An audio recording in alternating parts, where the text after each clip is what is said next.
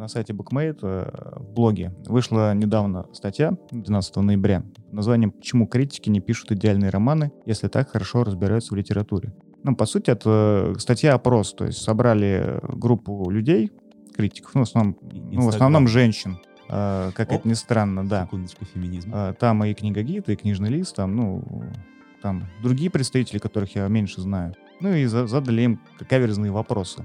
Типа там, кто платит ли вам кто-нибудь за ваши критические статьи, э, зачем вам то, зачем вам это. Что-то я прочитал эту статью, и мне стало очень грустно, потому что, судя по тексту, эти критики, ну, прям, прям очень плохо, очень.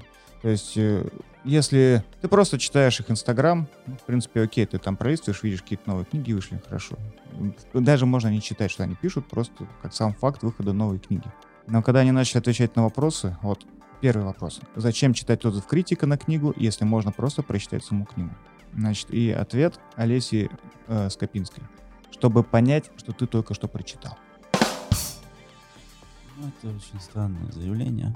И, ну, и я, на самом деле, я не очень понимаю. Они просто, типа, стебутся по фану. Если так, окей. Как ну, может быть, это забавно, я просто юмор не понял. Но если это серьезные ответы, мне очень не горько. Дело в том, что если у тебя есть очень большая аудитория, то, к сожалению, ты начинаешь видеть, ну, допустим, там больше 15 тысяч подписчиков, что у них у всех на обзорах более-менее одинаковые книги. У них не будет чего-то такого жесткого, как там, допустим, той же автокатастрофы. Ну, просто потому что захотелось почитать или перечитать и рассказать об этом своим почитателям или там слушателям и так далее. Они смотрят вот эти новинки, а после личной встречи с Поляину и вот этой девочки Кинодит, которая, ну, ты сам понял, mm-hmm. что это очень относительное явление, э, скажем так, компетенция этого человека. Ну да, они какие-то очень э, высокомерные, что ли. Там была вот в этой статье фраза, что э, один э, книжный критик равен примерно, грубо, Одиссее обычным читателям. Что так это вот, значит? По ценности мнения. Я так почитал, думаю, блин, ребят, ну что-то, конечно, слишком зазнаетесь, наверное. Мне кажется, опять же, тут нет такого явления, так, так же, как и в кино. Ты находишь человека, ну, который в массы продвигает то же самое кино, ну, там, допустим, Краненберг, там, Cinema Review, там, ну, все каналы, которые делают обзоры видео и кино, и ты просто находишь человека, с которым у тебя более-менее примерное совпадение вкусов, и это становится твоим агрегатором, потому что ты не перерабатываешь такое количество информации, какое перерабатывают они вследствие профессиональной деятельности. Об этом они тоже говорили.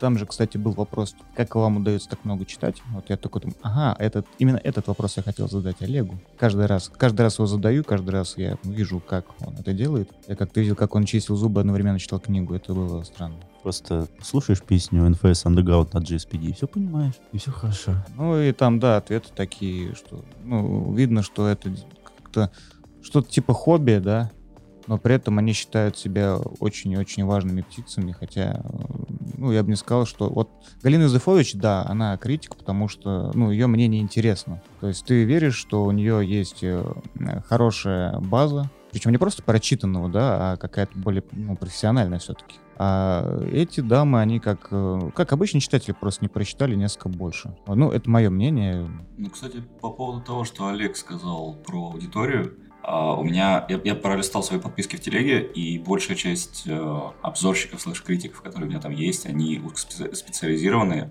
и рассуждают в основном только на тему той литературы, которую они читают. Допустим, там Young Adult или фолк-хоррор или что-то подобное. А да, но я тебе сказал, что, ну, там, допустим, в том же самом Инстаграме, но это вообще не референс, а те, у кого достаточно большое количество подписчиков, ну, там, там тот же самый Кинодит, который вот сказал Саша, книжный лист, там, и так далее, эти ребята, они уже работают на массовую аудиторию, поэтому они осматривают те новинки, которые будут пользоваться спросом.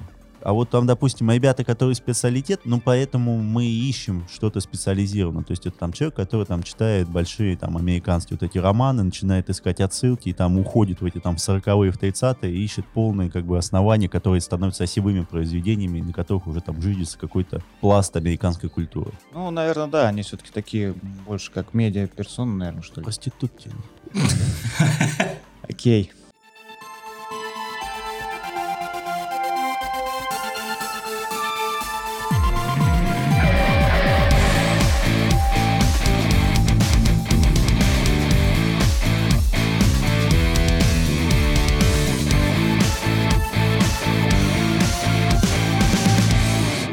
Привет, друзья! Вы слушаете сегодня подкаст «Плотные Бон Виваны», и сегодня, как обычно, с нами Олег Вознесенский, Сайп, я Александр Леонтьев, и с нами сегодня гость из Санкт-Петербурга, наш товарищ и один из ведущих подкаста «Игры Жоры» Андрей Распопов. Андрей! Йоу-йоу-йоу!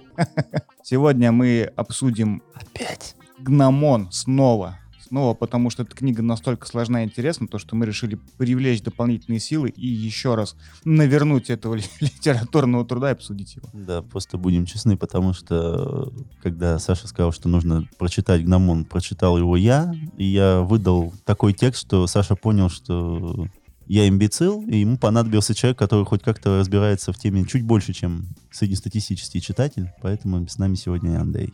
Да, и он просто взял и прочитал ее в оригинале, друзья. В оригинале. Это пиздец, извиняюсь. Я случайно. Скачал не ту версию, правильно? Ну да. А, дело в том, что мы уже рассказывали про Гномон в предыдущем выпуске подкаста «Плотные Банвиваны». А сегодня мы продолжаем эту тему более углубленно. Ссылку на предыдущий выпуск мы оставим в описании, поэтому если вы хотите рассказ про сюжет и про личность автора, то вы можете это услышать в выпуске номер...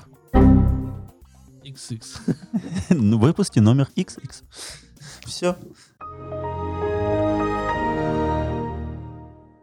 Ладно, Андрей, скажи, тебе в целом понравилось? Да, мне понравилось практически все, от сюжета до Лондона и прочего всего, а, кроме пары моментов, в первую очередь, структуры и размашистости, с которой Харквей пишет э, свои страницы так, что они кажутся бесконечными. То, то есть ты тоже склоняешься к мнению, что она э, избыточно сложна. Если ты в курсе контекста того, что там происходит, то процентов, наверное, 60-70 текста тебе покажется просто Википедией. Я правильно понимаю, что чтобы правильно, наверное, понять как-то эту книгу, надо быть в курсе, ну, может быть, политической и технической повестки Британии современной? На самом деле, в аннота- э, не в аннотации, а в...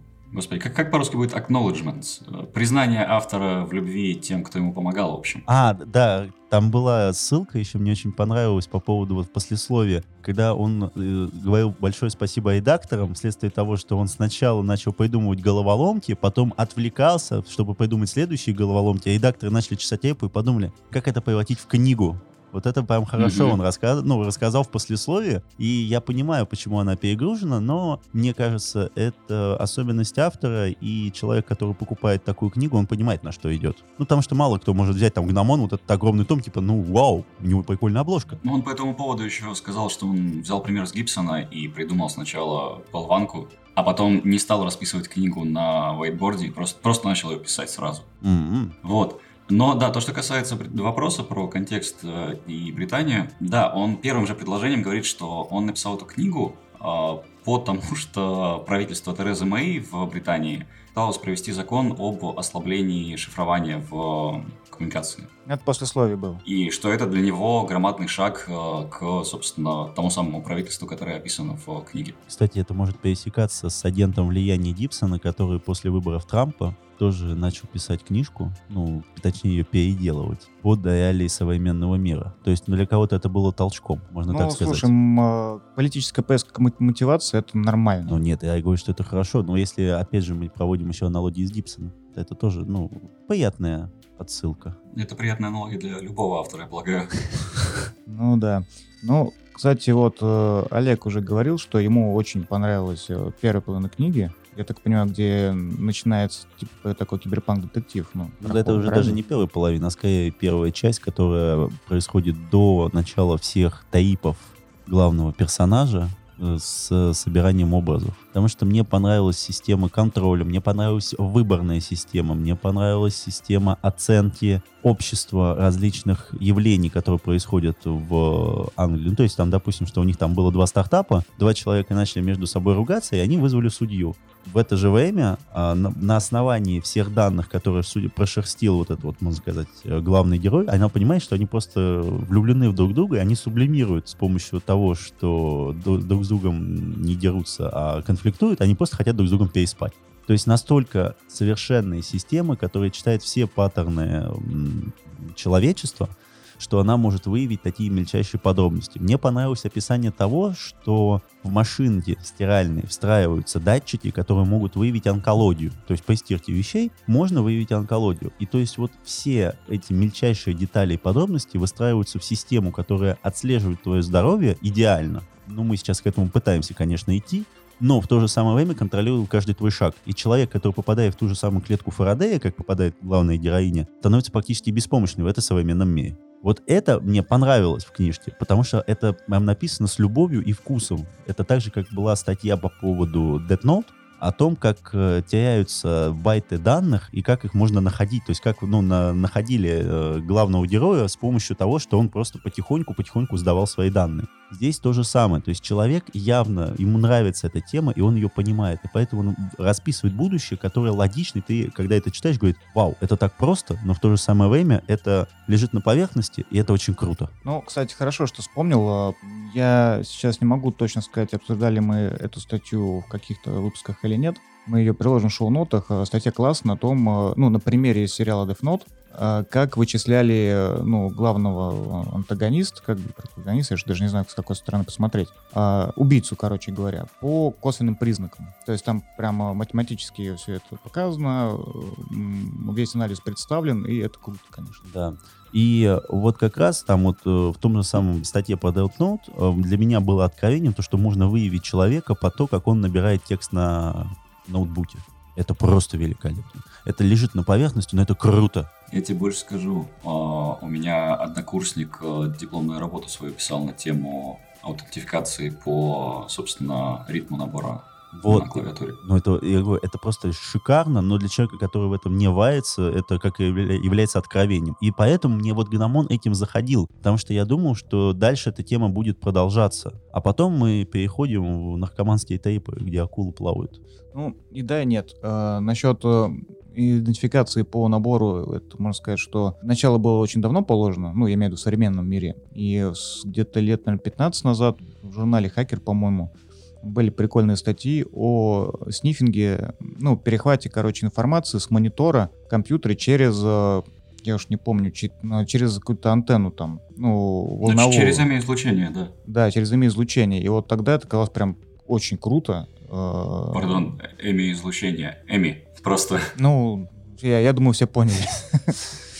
А, вот. И тут, в принципе, то же самое. Сейчас это подобное внедряется в Москве у нас. Это идентификация человека по походке. Даже, по-моему, в Агномоне был момент, когда персонаж подложил камушку да. лет в ботинок, это чтобы когда, изменить походку. это когда VPN она подключила для того, чтобы у нее были сутки, чтобы свидетель не понял, куда она идет. Да, то есть, в принципе, вот эта вся система э, контроля той Британии тоталитарной, которая описана в книге, ну, это такая, э, ну, современный мир со сгущенными красками. Это классно. То есть мне нравится, как там это все описано и как туда вплетены мотивы этнические, философские и прочие. А, я просто, когда перед этим выпуском подкаста начал местами перечитывать книгу, а, сначала. Я в самом начале увидел те вещи, которые, ну, при первом прочтении я просто видеть не мог, потому что я на тот момент, ну, ничего не дочитал. И в самом начале даны какие-то ложные направления мысли. То есть, э, когда ты читаешь первый раз, ты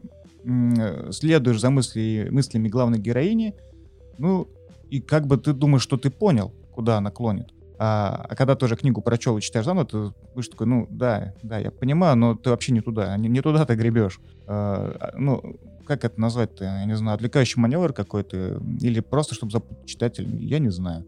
Но это прикольно, что м- э, повторное чтение, оно дает другой эффект. Причем а, после этого в финале, когда она разговаривает как раз-таки с а, антагонистом, назовем его так, а, она перебирает варианты того, кто он на самом деле, и она действительно перечисляет все эти ложные направления, которые были на протяжении всей книги, присущие ей в ее голове. Ну, я, правда сказать, сейчас с твердой уверенностью не могу сказать, понял ли я до конца этот финт э, с субличностями.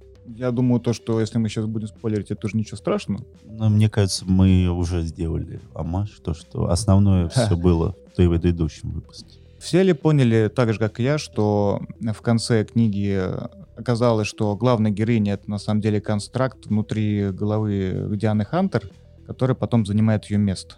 Или нет? Yep. Ну, согласен. А, значит, значит, я все правильно понял, наверное. Я не совсем понял, куда они э, в кавычках ушли в итоге в четвером, но да, э, потому что они куда-то ушли. Вот да, мне, к сожалению, концовка очень размытая, и для такого произведения, которое очень сильно вети, ну, как бы делает вот такую ветвистую э, паутину. паутину сюжета, вот эта концовка, к сожалению, она такое чувство, что она обманывает тебя. Потому что для людей, которые распутают этот клубок, которому интересно, почему вот эти субличности начинают воспроизводиться и как они начинают преобразовываться в главной героине, как, допустим, там первое там явление, то, что она там хочет почесаться во всех ненужных местах, и потом, когда в ней проявляются уже краски от других персонажей, то концовка, она не ведет тебя к тому, чтобы ты понял, что в конце произошло с главной героиней.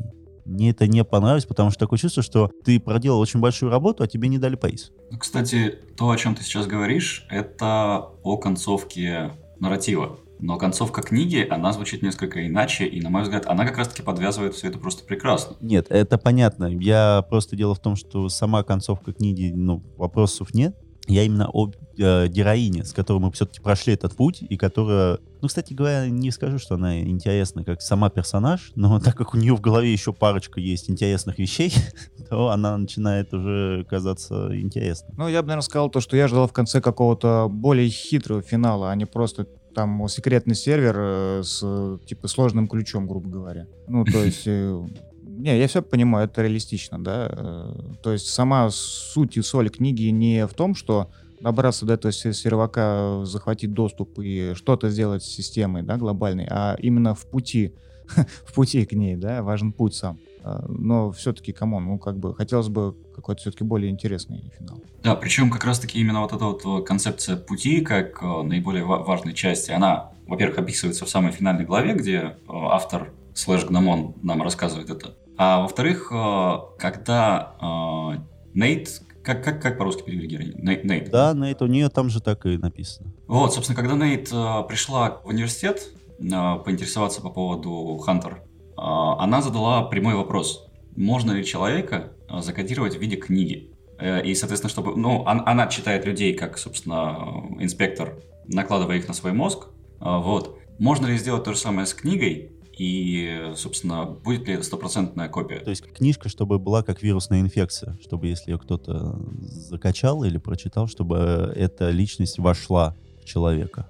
Да, и, соответственно, э, автор в финальной главе признается нам, что он переходит на уровень выше, и теперь в нашей голове в той или иной степени сидит гномон. Ну, не он первый, не он последний кладут такую мысль, как бы, окей.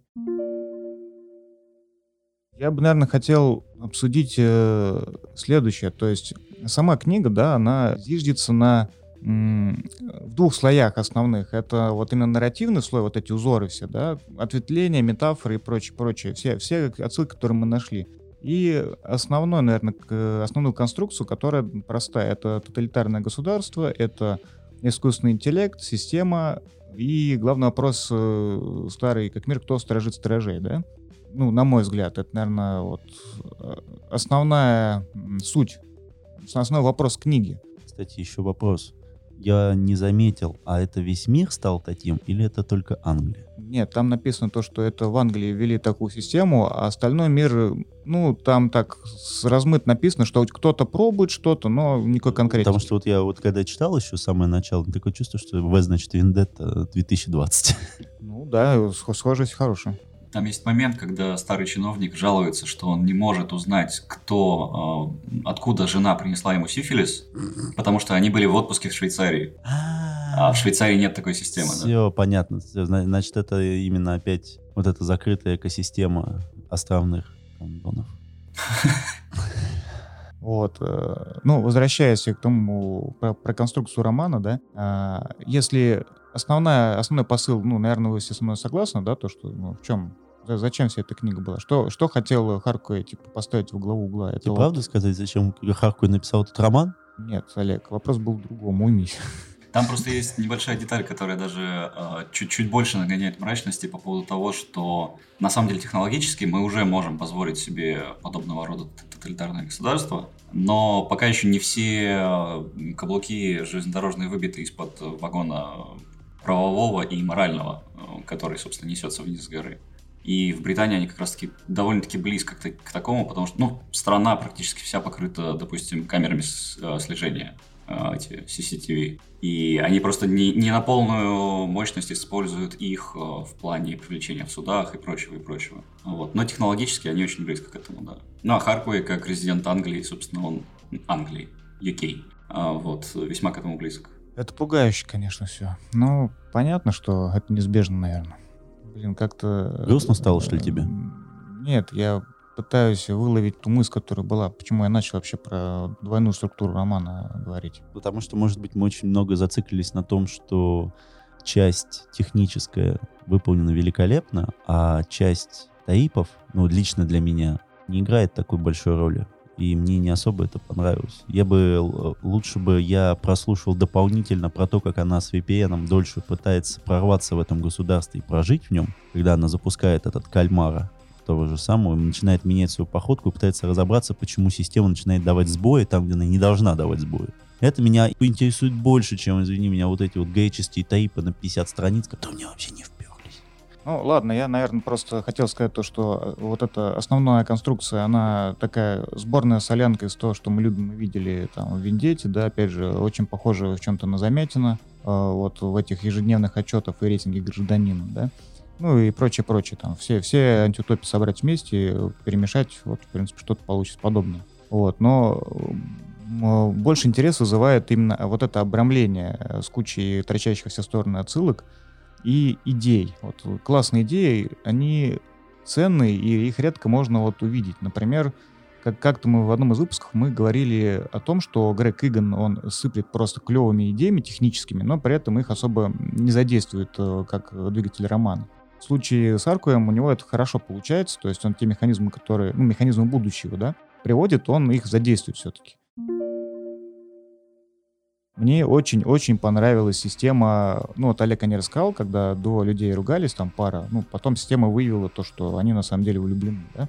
А в книге это называется как предиктивная система нейромоделирования. То есть система собирает э, ну, бигдату о каждом из людей, э, анализирует, э, сводит все воедино, как бы, ну и моделирует ситуацию живого человека, да, как бы он в этой ситуации поступил что, в принципе, подводит нас э, к идее, которая, опять же, в книге сказано ну, явно, о э, реальности как симуляции. Вот. Об этом очень много было разных статей научных написано. И, насколько мне известно, Андрей, там поправь, если я не прав, то, что до сих пор нет э, ни четких аргументов как бы ни за, ни против. Ну, то есть, ну, это невозможно доказать как бы. А, это получается как с трансцендентальностью божественной сущности. Если ты сможешь доказать, что, собственно, реальность симуляция, но при этом не сможешь э, никак, собственно, пощупать то, что за пределами этой симуляции, то толку в таком знании нет, и оно не, не фальсифицируемо фактически. И фактически ты его не, не доказал. Ну да, то есть такой парадокс. Я еще слышал э, одну теорию о том, что не следует э, ну, пытаться доказать э, симулятивность мира, потому что если это действительно какая-то какая-то модель, то ее явно кто-то сделает. То есть, ну, кто-то стоит за этим, за нами там наблюдает на наши реакции. И если кто-то сможет э, доказать, что это действительно так, то кто знает, как на это реагируют те, кто стоит над этой симуляцией. Типа, это опасно. Не дразните медведя, короче. Да, и можно, ну, опять же, тут лично для меня можно сказать, что автор умеет в персонажей, то есть э, те таипы, которые он потом выдает, как тот же самый выдохшийся художник, который нарисовал гномон, а, при том, что он уже там не писал достаточно большое количество лет, и его попросила семья, чтобы он начал делать арты. Это отличный персонаж, который за достаточно короткий срок, ну там, наверное, страниц сколько, 30, он раскрылся. Это очень круто. Про тот же самый первый э, герой, или там какой э, второй, который Гаек, э, финансист, который еще Попов там облагораживал, скажем так. Кириакос. Вообще отлично, отлично. То есть там, ну, ему дали чуть побольше времени, но это тоже персонаж, который прям такое чувство, что я Сарантино, по посмотрел. Он, он отличный про то, про, про акулу рассказ. Вообще все хорошо. В древней Греции нужно, может, что-то... Я так понимаю, у тебя претензии только к Афинаиде, да? А, но в то же самое время, вот когда ты заканчиваешь первую половину, ты начинаешь понимать, что автору стало интересно не просто рассказать историю, ему хочется засунуть в книгу как можно больше отсылок и загадок. Это прям чувствуется, что он начинает пихать их просто потому, что ему нужно впихнуть все, что он хочет, И за счет этого теряется наполнение книжки как э, произведения э, художественного. Согласен. Ну, тут опять же еще зависит сильно от читателя, потому что если ты считываешь те, те вот ту игру отсылы, которую ведет писатель, и играешь с ним на одной волне, то это тебе доставляет. Как бы. Если не считываешь, ну, такой типа, зачем ты это Ну вот вообще? я, и говорю, ну, в этом-то и прелесть, то, что вы с Андреем можете это считать, и для вас это идет логично и естественно, а я как обычный обыватель, которому просто было интересно посмотреть про это все, послушать про это все и вообще узнать, нафига Гномон этот читать, для меня чувствуется, что темп начинается рваный, при том, что начало книги сделано отлично. Ну, вот скажи, ты когда книгу читал и что-то не понимал, ты лез э, там в интернет, ну, а посмотреть, что это слово значит, или что за теория, ну, что-то типа того делал или нет? Саш, какой-то обман. Нет, конечно. Я же, сказал, я, же тебе на- я же написал, хорошо быть тупым. Ты в ГДС начал играть, чтобы понять, кто такой Загреус. Загреус. То есть гномон тебя мотивировал на Metal Gear Solid прохождение, что ли? Ну, это, это многого стоит. Ну, кстати, э, Олег сейчас сказал по поводу вот этих вот непонятных отсылок и прочего. У меня в голове э, мысль такая появилась, что, возможно, Харквей как-то близок к э, японским мангаку. Потому что, например, я, пересматривал Евангелион не так давно, и у меня в башке постоянно роилось про гностические Евангелия, про отсылки, собственно, к именам ангелов и прочее, и прочее, что там все это прям плотно-плотно. Потом ты читаешь интервью с автором, и он, э, собственно, рассказывает, что это все такой внешний флер по, по факту, и он не особо много знает. И, в принципе, в Японии это тема весьма, скажем так, популярна, что... А ты на Reddit ав- уже ветку сделал. Нет, еще нет, но они уже, уже там есть. Так вот, что у них есть такая вот поверхностная эрудиция в каких-то очень странных вещах, и они мечтают об этом рассказать. И у Харкова, возможно, нечто подобное, то есть он не углублялся конкретно во многие из э, тех вещей, на которые он ссылается, но при этом э, он, он считает своим долгом показать, что вот, вот, вот здесь есть, и вот тут вот, и вот здесь смотрите. И то есть где- где-то он плавает глубоко, а где-то на поверхности. Но здесь тоже возникает вопрос, как э, на первой странице, я так понимаю, вот строки кода, ты рассказывал это в прошлый раз как раз, и о том, что все почитатели Харкоя уже голову сломали о том, что это за строки кода, и они уже его спрашивают, они вообще имеют хоть какой-то смысл? Он просто вышел и сказал «да» и ушел. А там дальше сами решайте. Кстати, это напоминает то, что ты мне вчера рассказывал вот про их игры. Типа там, а ты читал Гибсона? А вот это вот до- допросы Бихолдера. Да, допросы, да, допросы Бихолдера, когда, ну, для вас это было все, ну, не так уж жестко, а они думали о том, что это имеет какой-то тайный глубинный смысл, и о том, что они поднимаются в великое элитарное общество. Ну тогда можно предположить, что сам автор играет с читателем. Конечно, а он играет с читателем. Ну, вот это взаимное какое-то ложное чувство собственного знания какое-то, что ли. Ну, не знаю. Потому что ты тешишь свое самолюбие тем, то, что ты как будто в этом разбираешься. Нет, ну вместе может быть это просто, просто он так решил такую конструкцию создать. Ну да, почему нет, на самом деле. Я в этом, честно говоря, ничего плохого не вижу. Но здесь мы опять же говорим о том, что читая художественную литературу, это хобби, а не там какой-то труд, и это нормально. Просто ты выбираешь тех авторов, которые могут играть с тобой на том поле, которое тебе хочется. Плюс еще как ты на это реагируешь, потому что если э, какие-то вот эти э, умственные, умственная гимнастика автора сподвигнет тебя почитать книгу, я не знаю, по квантовой механике, например, ну, это классно, это здорово. Жаль, что меня ни разу на это не сподвигло. Ну да ладно. Вот. Мне очень понравилось, как он аккуратно вкладывает э, ну, свои идеи одна в другую. Например, когда идет э, линия Дианы Хантер, и она рассказывает про этот Бертон, да, город, где их якобы тренировали. Ну, тоже непонятно, было это на самом деле или это очередная там умственная конструкция. То есть это было какое-то специальное подразделение, где людей учили одновременно там считать в пяти разных потоках чисел, причем ощущать их э, как... э, Как эта болезнь называется? Забыл, когда ты числа разными цветами видишь. Не помнишь? Нет, не болезнь, синестезия. Вот, да-да-да, синестезия. Вот. э, Возможно, ее использовали. То есть они могли манипулировать в голове э, одновременно ну, кучу разных потоков, и это, ну, многозадачность им никак э, не мешала, они ее взращивали. То есть там были упражнения, когда они об- обязаны там драться с кем-то, при этом отвечая на какие-то вопросы, ну вот это все. А потом, когда переходит э, это, все это к линии Нейт, уже, ну, якобы в нашем мире, и она приходит э, к типа механику с, с, э, со своей работы, который занимается диагностикой, проверкой э, инспек- инспекторов, которым, ну, у которых в голове раскрываются вот эти субличности преступников, там, ну, или там подозреваемых. Она его спрашивает, слушай, а смотри, там, что у меня вообще нормально у меня с головой? Я что-то уже это не запуталась. Вот. И он ей говорит то, что, слушай, у твоей подозреваемой очень странная вообще м, как это? Сигнатура? Ну, типа того, то есть она слишком четкая, чтобы это были просто какие-то Да, воспоминания. да, когда да, там что это все обрывочно. Кстати, мне вот вопрос, ты когда рассказывал про Яну Хантер, а в Дюне не рассказывали, как ментатов готовили? Э, В, первой, в первой книге точно нет.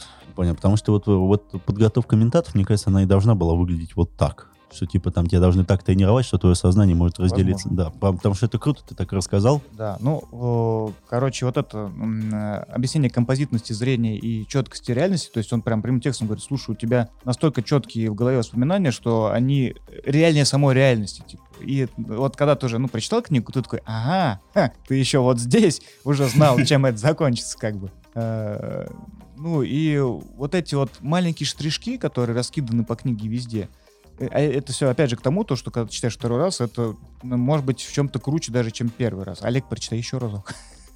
Меня Джо, меня Джо Беркомби выходит, я все, я, выхо- я ухожу. Понятно. Так нет, в следующем м, читай Лолиту. Лучше сразу Pale Fire, да, чтобы еще бегущую обсудить потом. Можно и так, да. Какие-то два года я ее тоже прочитаю, и ты сделаешь третий выпуск про гномон. Хорошо. он наконец-то перебьет Поляйну, хоть что-то может это перебить. Этот след. Еще очень круто он вот это вплел, как это сказать-то, вот эти пять э, символов, да, пять рек, э, пять замков э, к серверу системы, там, ну, вот эта пятерка крутится примерно так же, как и э, любимая ему четверка Кириакоса.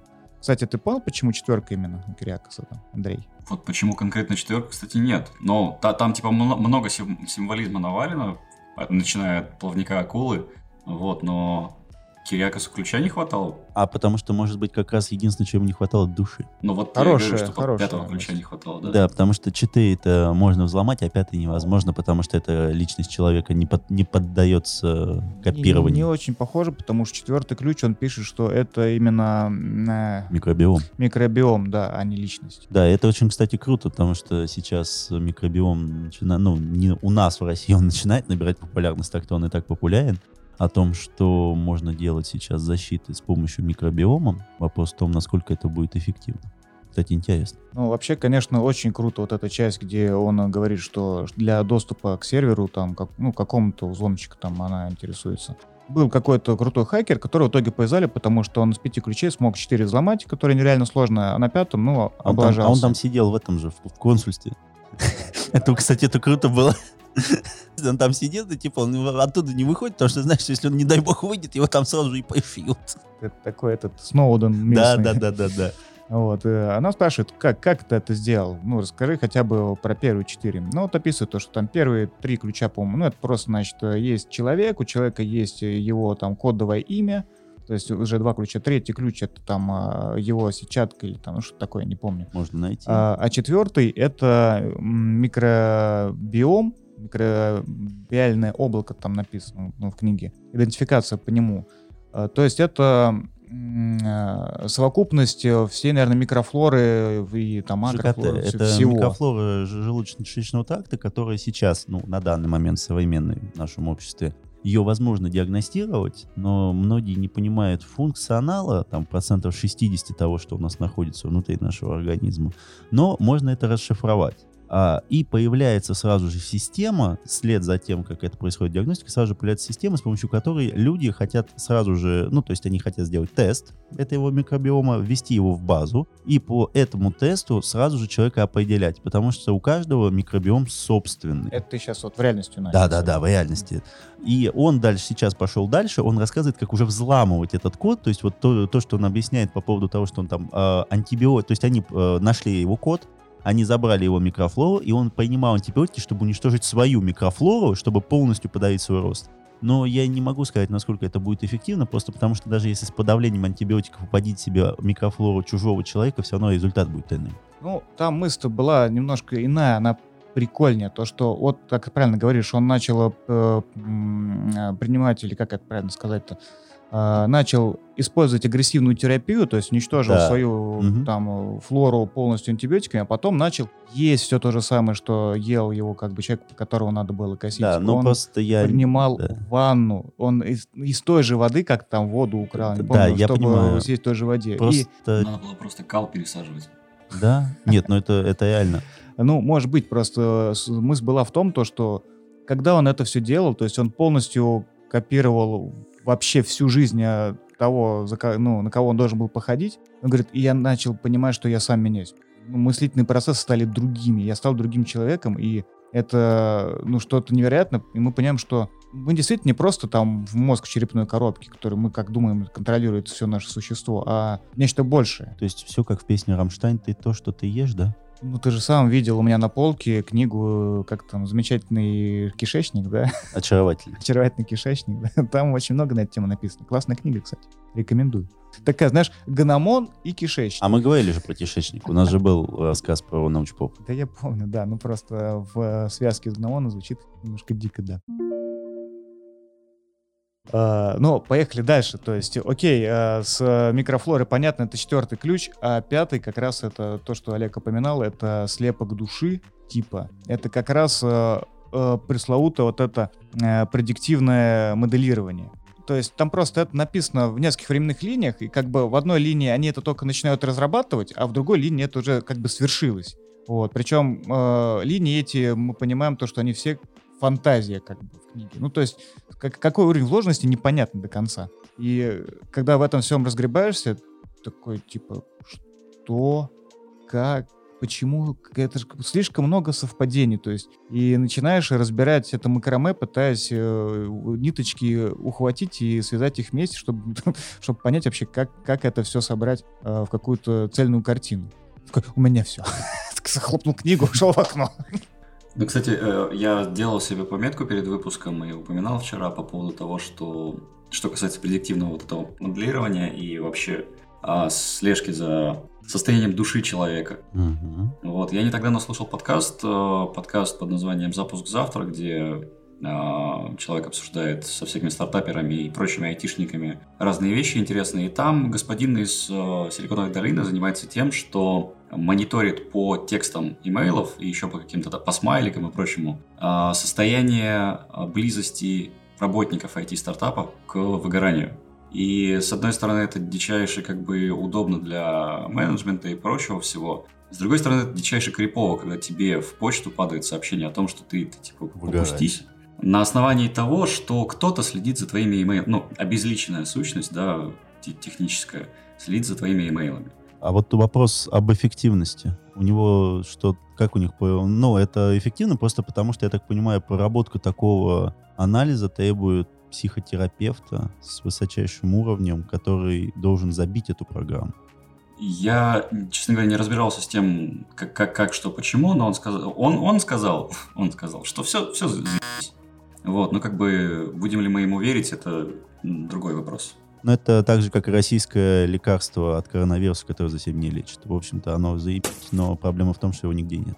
Просто я говорю, если есть такая вещь, то это круто, но как бы да, это палка с двух концов. Мне кажется, это этический вопрос. Ну да, действительно, просто любые подходы, текущие к тому, чтобы как-то следить за психоэмоциональным состоянием человека, они, мне кажется, обречены на, ну, как минимум, неэффективность или невысокую эффективность, просто потому что у нас квантификация методов не то чтобы проработана. Ну, тут еще проблема личности человека. Ну, там, допустим, хорошо, там, ты можешь окучить 75% человечества, у которых более-менее одинаковые паттерны. А вот остальных, которые там Мгм. сангвинити, которым просто хорошо от того, что они смотрят на восход солнца, но у них лицо постоянно как будто они лимон съели. Тут еще надо признать то, что если взять вот ту методику, которую Андрей говорит с почтой, то, значит, надо обязательно всех сотрудников общаться исключительно почтой. То никаких там WhatsApp, быстрых, строчных э, мессенджеров и прочего, и А телефонных звонков. Да, WhatsApp же не прослеживается. Не, ну я к тому, то, Нет, что а- нельзя выносить решение только по e-mail. Там а, почта как один из каналов, на самом деле Slack, я так понял, тоже имеется в виду. И, само собой, все это просто с консента, вот, но как Ну, бы... то есть, но все равно это обрабатывает все сеть. То есть это именно большой агрегатор, который собирает инфу. Да, да. М, Шикарно. Ты так на меня смотришь, ты что-то хочешь еще сказать? Ну, вообще, конечно, серая зона. Вот. Не этически непонятно, как ни морально, ни, э, я даже не знаю, как любая технология, наверное, новая. Ну, вот не попробуешь, не, не узнаешь. Как раз из последних этих новостей это то, что там Европа хочет тоже залезть в шифрование и везде бэкдоры сделать. Вот эти теракты очередные э, во Франции и так далее. И они хотят, собственно, чтобы в шифровании были какие-то дыры. Мгм. Но мне всегда это интересно в том плане, что пока что все вот какие-то в каких-то городах там слежки с помощью камер и так далее, не, не сказать, что решают вообще до конца этот вопрос. Да, в этом есть проблема. И есть подозрение, что даже если представить себе, что можно будет читать почту всех, э, все, все вообще, все данные открыты, то есть за всеми якобы можно следить, это не значит, что... Точнее, это сто процентов ведет к тому, что люди придумают еще какой-то одной путь. Ну, это как, собственно, начали, э, там, я не знаю, торренты уничтожать, да, там всячески. И появились другие способы. Ну да, тот же IPFS. То есть, чем больше давления, тем э, больше сопротивления очередное. Да, но просто дело в том, что вот эта серая зона, она еще имеет последствия, потому что там, допустим, с медицинской точки зрения я могу понять, ну, там, допустим, слежение за объемом воды и анализатор тот же самый. Это круто, потому что тебе могут сказать, что там ты начинаешь заболевать чем-нибудь, потому что у тебя онкомаркеры появились в э, одежде, которая, ну, то есть она выжимается за счет этого вода. Я, я просто, когда сильно напиваюсь, я сижу под душем часами. Вы, вы, кажется, больны. Да, вы, кажется, больны. Но в то же самое время меня все равно смущает тот момент, что твой каждый шаг находится под контролем. И ты спросил в середине подкаста, о чем эта книга. Ну, то есть тут есть два мнения. Первое, которое тоже было на сайте LifeLip о том, что это просто головоломки ради головоломок, потому что он так может. Это имеет место быть. Но второе это о том, что, как и любой фантаст, он заглядывает чуть-чуть дальше и дал нам маленькую перспективу. Ну, судя по тому, что он там написал, это прям совсем короткая перспектива, 20-30 лет. И, к сожалению, она вот готова прорваться к нам. Не в таком, конечно, виде пока что. Но даже уже в книжке Гномон там появляется следующая система о том, что всех айнигатов надо бы чипировать. Ну, просто потому что они слишком много раздрая приносят систему, и общество пока что не готово, но все равно согласятся под какими-то вот такими маленькими там поправками, что это будет там только в там самых откровенных случаях, но они будут под постоянным контролем. Причем а, этот а, мониторинг билл, а, он проходит через всю книгу, через весь нарратив Нейт, о том, как а, люди голосуют за него, о том, как а, проценты от примерно 50 долетели в итоге до 70, и в финале оказывается, что на самом деле это был, а, были не совсем честные выборы, собственно, не, совсем честное голосование. Совсем нечестное голосование это было, и общественное мнение менялось под влиянием некоторой сущности, скажем так. И это тоже находит отражение, на самом деле, в э, реальности очень хорошо, а, уже сейчас. Ну да, поэтому мы и говорим о том, что Харкуи при всех его особенностях является хорошим представителем фантастики. Ну да, выборы вы можете выбирать кандидата сами, но повестку информационную мы будем подгадывать такую, которая нужна нам. Ну, это уже выводы, которые мы делаем сами. Харкуи просто дает тебе выбор и говорит о том, что «а это мое видение современного будущего, и оно мне не нравится». А мне еще понравилось, как он э, описал вот эту некоторую серую зону в мониторинге системы, когда, помнишь, Андрей, там чувак в костюме Чаплина был. Чаплина, да, да, да. Это, кстати, отлично. Это то, что, ну, аномальные срабатывания, я вот так думаю. Да, да, то есть, ну, чтобы как бы слушатели понимали, э, костюм э, дик- ну, из фильма «Диктатор», то Великий есть, диктатор. По, по сути, по-моему, Гитлер там Да. в Ну, полном да. облачении был. И система, ну, то есть э, инспектор оправдывается тем, то, что она его чуть не грохнула, тем, то, что система не смогла идентифицировать его как безопасного субъекта и, ну, вот, выдала опасность. да, выдала опасность. Ну и у них потом после этого события еще на пару страниц э, диалогов и размышлений на эту тему. Там даже не диалога в том, что она приходит к человеку на кафедру, который занимается тем, что они изучают, как обрабатывает система внешние, ну, внешние данные. И то, как она подготавливает студентов к тому, что у них будет такая будущая профессия, они с этим экспериментируют, и они находят такие дыры.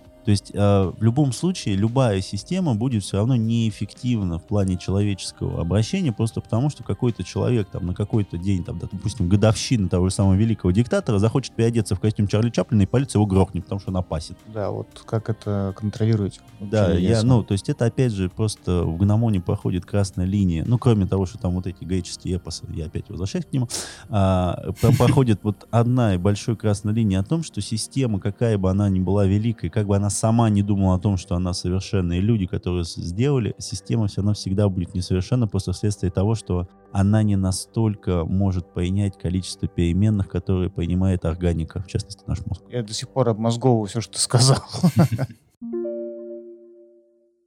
Классно очень еще линия Бекеле.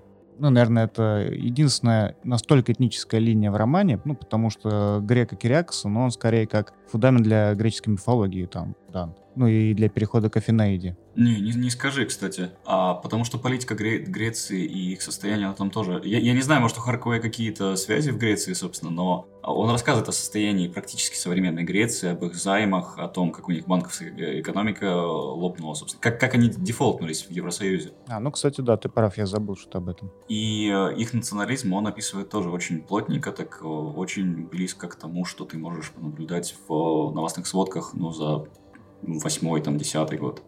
Ну, окей, я хотел просто показаться умным, а на самом деле я а, просто последние пару дней почему-то начал снова слушать африканский джаз, вот этот, который в книге описан. Ну, просто греки для нас э, слегка ближе в понимании, я думаю, чем эфиопы, поэтому, да, это не кажется так Потому что христиане. Ну, слушай, это даже когда вот я был в Греции, это ребята, которые вот с нами на одной волне. Они такие же легкие, раздолбаи, они, ну, более-менее живут такой разрухи, и в то же самое время они понимают, что они по пояс в субстанции, которую Саша выстреливает по утрам, но они не отчаиваются. Он уже слишком в возрасте.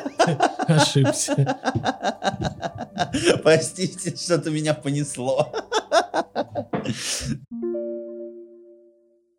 Э, Андрей, слушай, расскажи э, про вот Магна-карту. Ты мне там вчера Э, завязку-то назначил, как бы, но не дорассказал. А, да-да-да.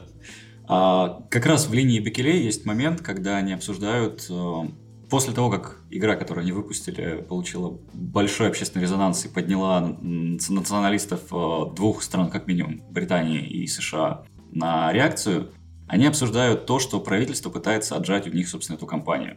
И там упоминается противостояние Магна-Карта и э, божественного права. Под божественным правом понимается то право, которым обладает монарх.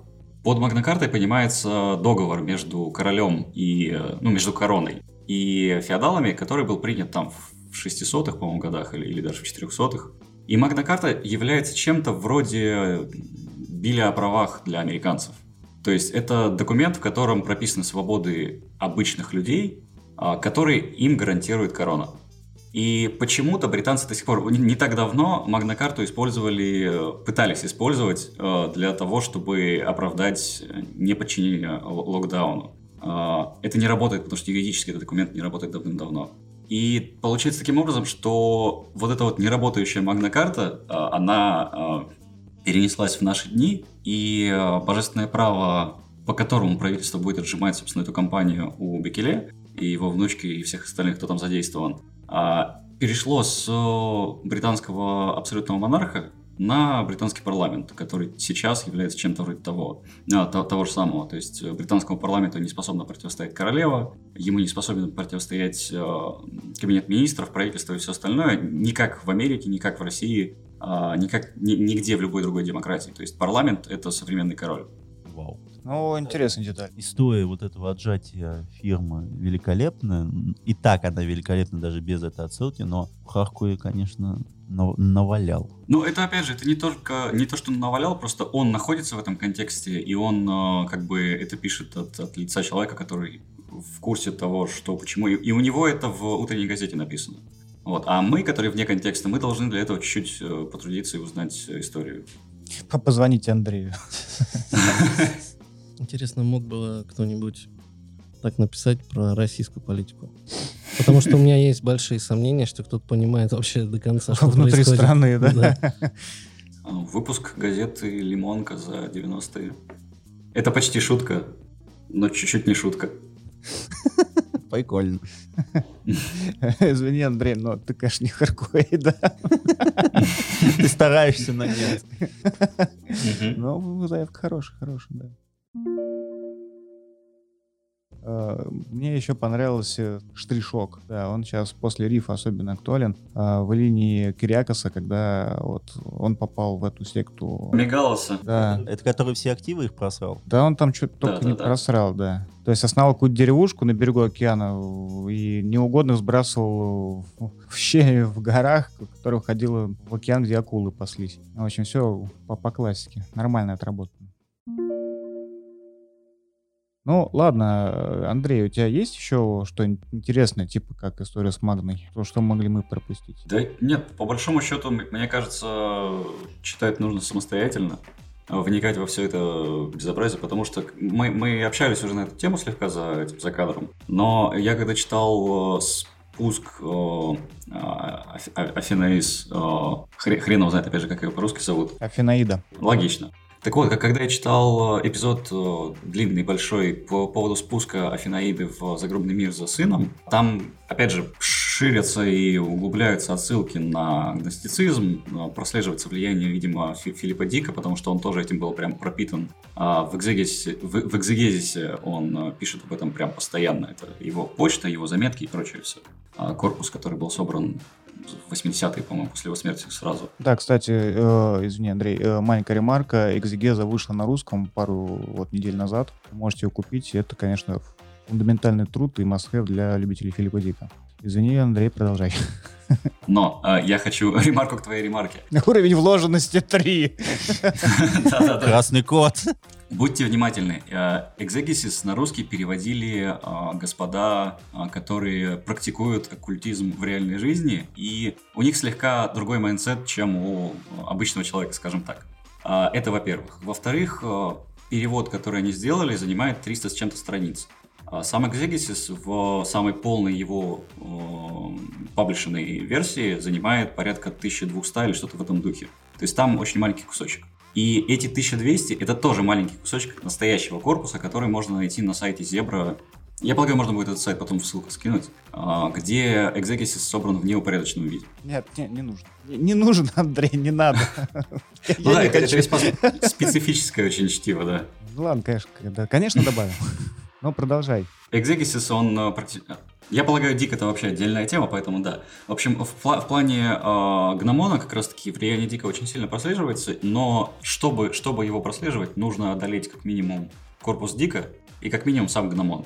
А с наших слов его воспринимать, ну, прям вот, вот очень не советую. Это, наверное, самая сложная часть, по крайней мере, для меня была вот Афинаида, потому что там слишком э, насыщенно все, начиная от э, имен богов разных, э, названия рек, а- царствия Аида, просто миллиарды разных отсылок в разные мифологии, и у тебя голова от этого пухнет, и, в общем, вот именно эту линию мне тяжело было очень читать, признаюсь, прям придирался Абсолютно. остаточные впечатления. Я только помню, что там э, она, ну, Финаида, смотрела, чтобы погруженное в мед тело сына не всплыло наружу, чтобы не, не попортиться. Вот. Знаешь, это такой собирательный образ все, все линии с Афинаидой. Великолепно. Вот. Как, кстати, язык у Харкова, потому что мы с Олегом оценить не можем, что читаем в переводе, читали в переводе Олега... ой, Олега? Господи. Гоблин. Там написано «Здравствуйте, дорогие комрады». Ефрема Лихтенштейна, и не можем оценить реальный язык Харкова. А, Я бы не сказал, что это самое сложное, что я в своей жизни читал, и я бы не сказал, что там безумные э, иг- игрища. То есть э, те моменты, когда он начинает в гласолалию впускаться, и вот эти вот ла, фа, жи, жо и прочее, а, которые там встречаются, я полагаю, они на русском воспринимаются так же дико, как и на английском. А, то есть, да, это был у меня вопрос. Я, я не понимаю, зачем это и что это было в книге. Просто были уже статьи по поводу того, что наш перевод не очень хороший, но я не заметил каких-либо проблем. Но опять же, счастье быть тупым. Но дело в том, что я так понимаю, что, Саша, и ты когда читал, и судя по твоей рецензии, у тебя не было никаких проблем с переводом, и ты получил удовольствие от книжки. Абсолютно. Ну, то есть э, я прочитал э, вот этот отзыв на LifeLib. И только тогда понял. Э, да, у него есть эти ошибки. Я не знаю, они у Харку или у переводчика. Ну, я вот в беседе куларной вчера тебе говорил. То есть, например, он говорит, что перевод, там как же дословно не помню, что- ну, короче говоря, про три оси на графе. Мгм. комментатор говорит, ну, ребят, в конце концов, ну, у графа нет осей, у него есть, ну, как бы ребра и вершины, то есть это ошибка. Но вот для меня, как читателя, мне плевать, я просто прочитал это не как граф, а оси графика. Это, ну, ло- логику не рушит. Тут еще вопрос в том, что в той же самой статье, но ссылку мы тоже, я думаю, все же нужно дать будет, в том, что в этой же статье говорилось о том, что переводчик сам не является носителем языка, и это чувствуется. И он там приводит примеры местоимений и так далее и тому подобное. В этом плане я всегда опираюсь на мой опыт чтения медицинских статей, в том, что если ты читаешь, и тебя ничего не смущает, и не начинаешь вчитываться в текст, там, ты перечитывать два предложения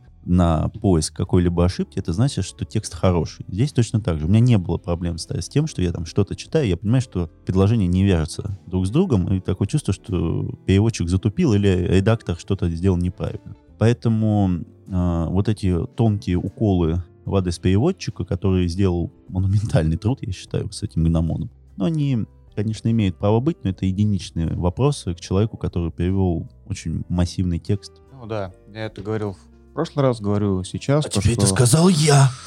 переводчик классный. Честь и хвала. Ну, я могу вам сказать, что Харквей не Набоков, поэтому читать его в оригинале имеет смысл, если вы просто привыкли читать в оригинале. А, да, А вот, а вот ты, вот прям я, я, я, я смотрю, как ты кружишься у Набокова, вот ты прям хочешь, да, вот хоть Да нет, кончиком просто- коснуться. Просто он для меня это пример как раз-таки того, почему нужно читать вещи в оригинале. Несмотря на то, что Набоков переводил на русский Лолиту сам, перевод другой. Это, это другая книга. И э, просто у меня в голове, когда мы говорим о разматывании произведения, о ложных вещах и прочем всем, Лолита возникает именно потому, что Набоков постоянно путает читателя именно в этой книге. И э, опять же, когда мы говорим язык, Набоков постоянно играет языком, у него э, слова, которые там по слогам э, и окончаниям там совпадают с другими словами и прочее, и прочее, они тянутся через неск- несколько глав. А, И упоминаю я именно поэтому, вот, А, потому что обсуждать Набокова, если Набокова не читали, ну, смысла нет. Я ни на что, конечно, не намекаю, но я бы послушал э, спецвыпуск о Набокове от тебя. Так, не произноси слово спецвыпуск никогда во время записи. Это же кто-нибудь когда-нибудь вспомнит, и с тебя спросят. Это, это проверка, это проверка. Я просто, я, я, я смотрю, кто слушает, понимаешь? Вот тот, кто Я мне тебя, предъявит, не слушаю. ты э, э, не учитываешься в этой выборке. Где Алан Мур, сучка? Андрей, э, твой, э, твое резюме. Как читать? Понравилось тебе? Что вообще можно сказать вкратце? Порекомендовал бы друзьям? Мое резюме простое.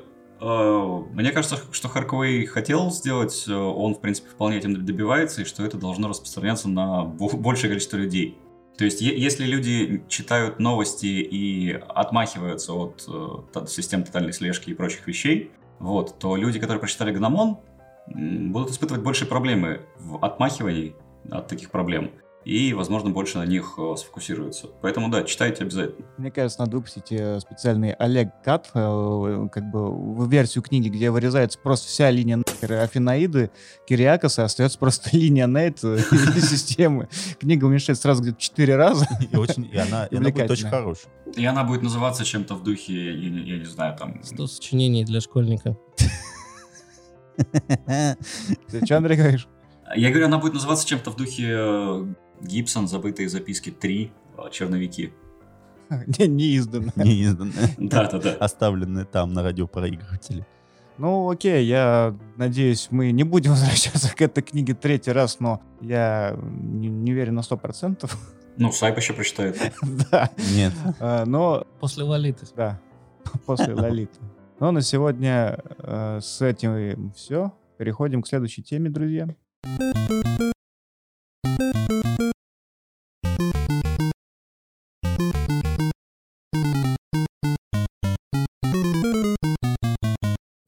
Нас нет новостей, да? Они, они не подготовлены. Да, они не подготовлены. И так получилось, хотя на меня это не похоже, да, я решил купить себе а, книжечку от издательства «Белое яблоко», называется «История Nintendo». И на прошлой неделе как раз вышла третья книга из четырех. Книжка рассказывает про период с 83 по 16 год, но она посвящена скорее Фамикону и Несу в основном. И, скажем так, мне больше всего заинтересовал в ней раздел, который отсутствует в оригинале, но для русского издания его сделали. Это вот как раз история Дэнди. Соответственно, там вкратце пытаются рассказать о том, как в СССР еще появились игровые автоматы, потом к началу 90-х там появляется Спектрум, и как а, один из предпринимателей понимает, что это дело можно продавать, и запускает продажу Дэнди, которая является, собственно, клоном Неса. То есть, по сути, там рассказывается про пиратство. Ну, там рассказывается вот про вот это все, про то, как потом там а, Супонев, э, собственно, передачу вел. А, Вот это все, что мы любим, там все это есть. Ну, может быть, в сжатой форме, но достаточно ну, интересно. то есть это еще и минутка классной ностальгии. Единственное, что, как вот мы уже посмотрели, список э, этих книг, да, тут отсутствует, да, Game Boy с- и Super Nintendo. Если Game Boy выйдет в следующем томе, то Super Nintendo я вообще не знаю, будет она или нет. Потому что я бы про нее тоже хотел бы почитать.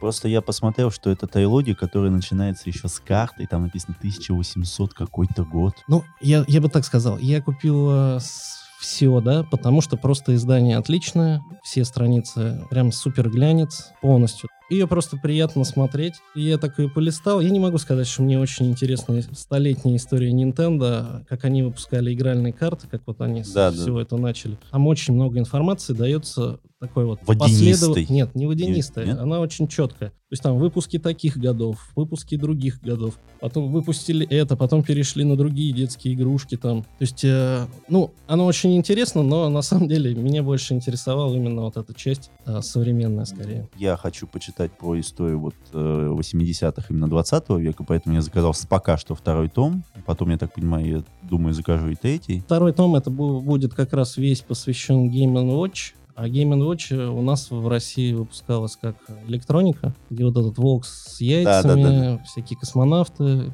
Понятно. Просто мне интересно про саму Nintendo почитать, потому что это такая компания в плане игровой э, компании. Она очень специфическая, и она держится на плаву, несмотря на вот этих двух гигантов и огромные тайтлы, которые там выходят сейчас. Да вон даже сейчас в новостях показали, а, кто-то какую-то статистику сделал, что вот сейчас вот эти черные пятницы туда-сюда, у нее большой приличный спрос, а, судя по всему, в США. Switch? Да. М, ну, потому что это гораздо удобнее, потому что новое поколение консолей это все, конечно, круто, но в то же самое время те игры, которые сейчас делает Nintendo, ну, они отличаются от всего вот этого вот ю- юби расплыва, и они классные именно как игры, в которые тебе приятно играть.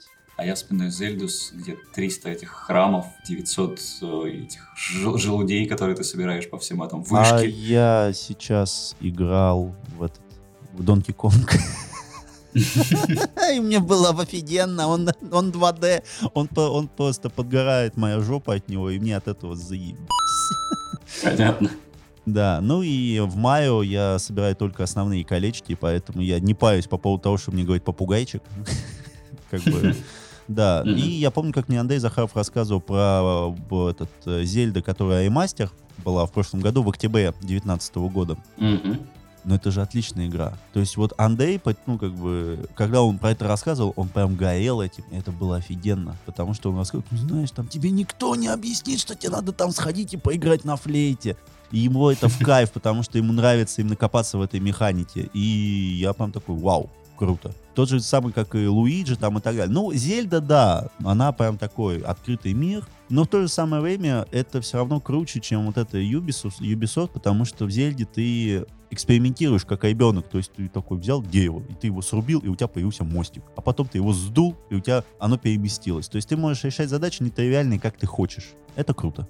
Но подождем, сейчас выходит же новая игрушка от Ubisoft, там что-то с богами связано, которая очень похожа на Зельду, но не для тех, кто любит японщину. Поэтому посмотрим. Может быть, они смогут и в этот жанр. Поэтому, ребята, если вы хотите узнать про Nintendo, оказывается, что у нас на рынке есть это, переведено и просто в обалденном качестве.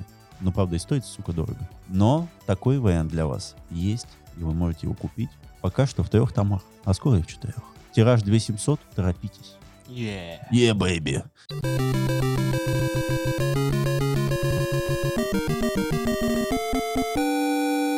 Я добавлю тут э, разве что э, по новинкам.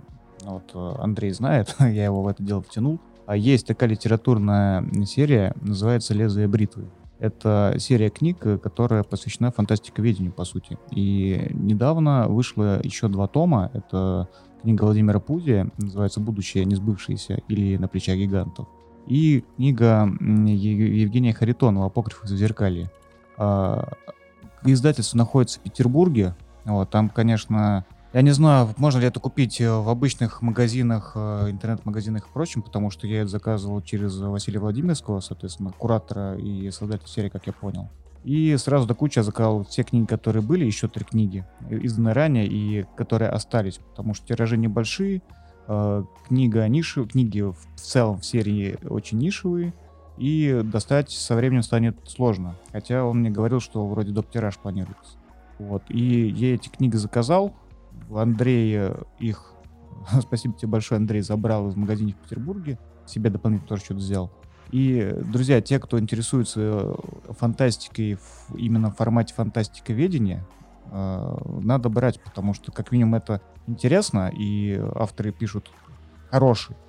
И плюс это все-таки некая помощь э, очень, очень э, малочисленной группе людей в России, которые действительно пытаются делать какой-то анализ фантастики.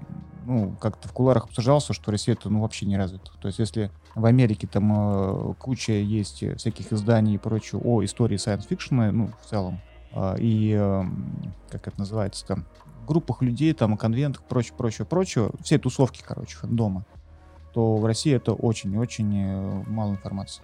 Вот призываю вас помогать коллегам, так сказать. Какой бюджет мероприятия? Одна книга стоит там 400, 350 рублей, 400 рублей, нормально. Это недорого. И не забудьте про кота. А, И еще, друзья, тут э, хорошо, что Андрей напомнил. Сейчас э, выходит э, на русском языке перевод книги Роберта Антона Уилсона, нам известный по трилогии «Глаз в пирамиде». Да, правильно я сказал? Он так именно называется, я ж не помню. Давно читал. Но для меня это трилогия и- и- Иллюминатус, да. Да, на русском, по-моему, «Глаз в пирамиде» всё-таки называется. Ну ладно, это не суть. Мгм. Вот. Э, Кот Шрёдингер, да, называется? Да-да-да. Код Шеллингера, издательство и, соответственно, магазин «Все свободны». Вот с великолепным, судя по всему, переводом. Отрывки можно посмотреть на сайте Горького уже сейчас, уже давно, на самом деле, уже пару недель как можно было.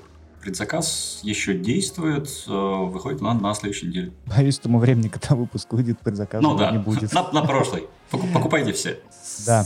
Э, Окей, спасибо. Ну что, я думаю, надо прощаться. Друзья, с вами были плотные Бон Иваны и Андрей Распопов. Всем пока. Пока. Пока. Пока-пока.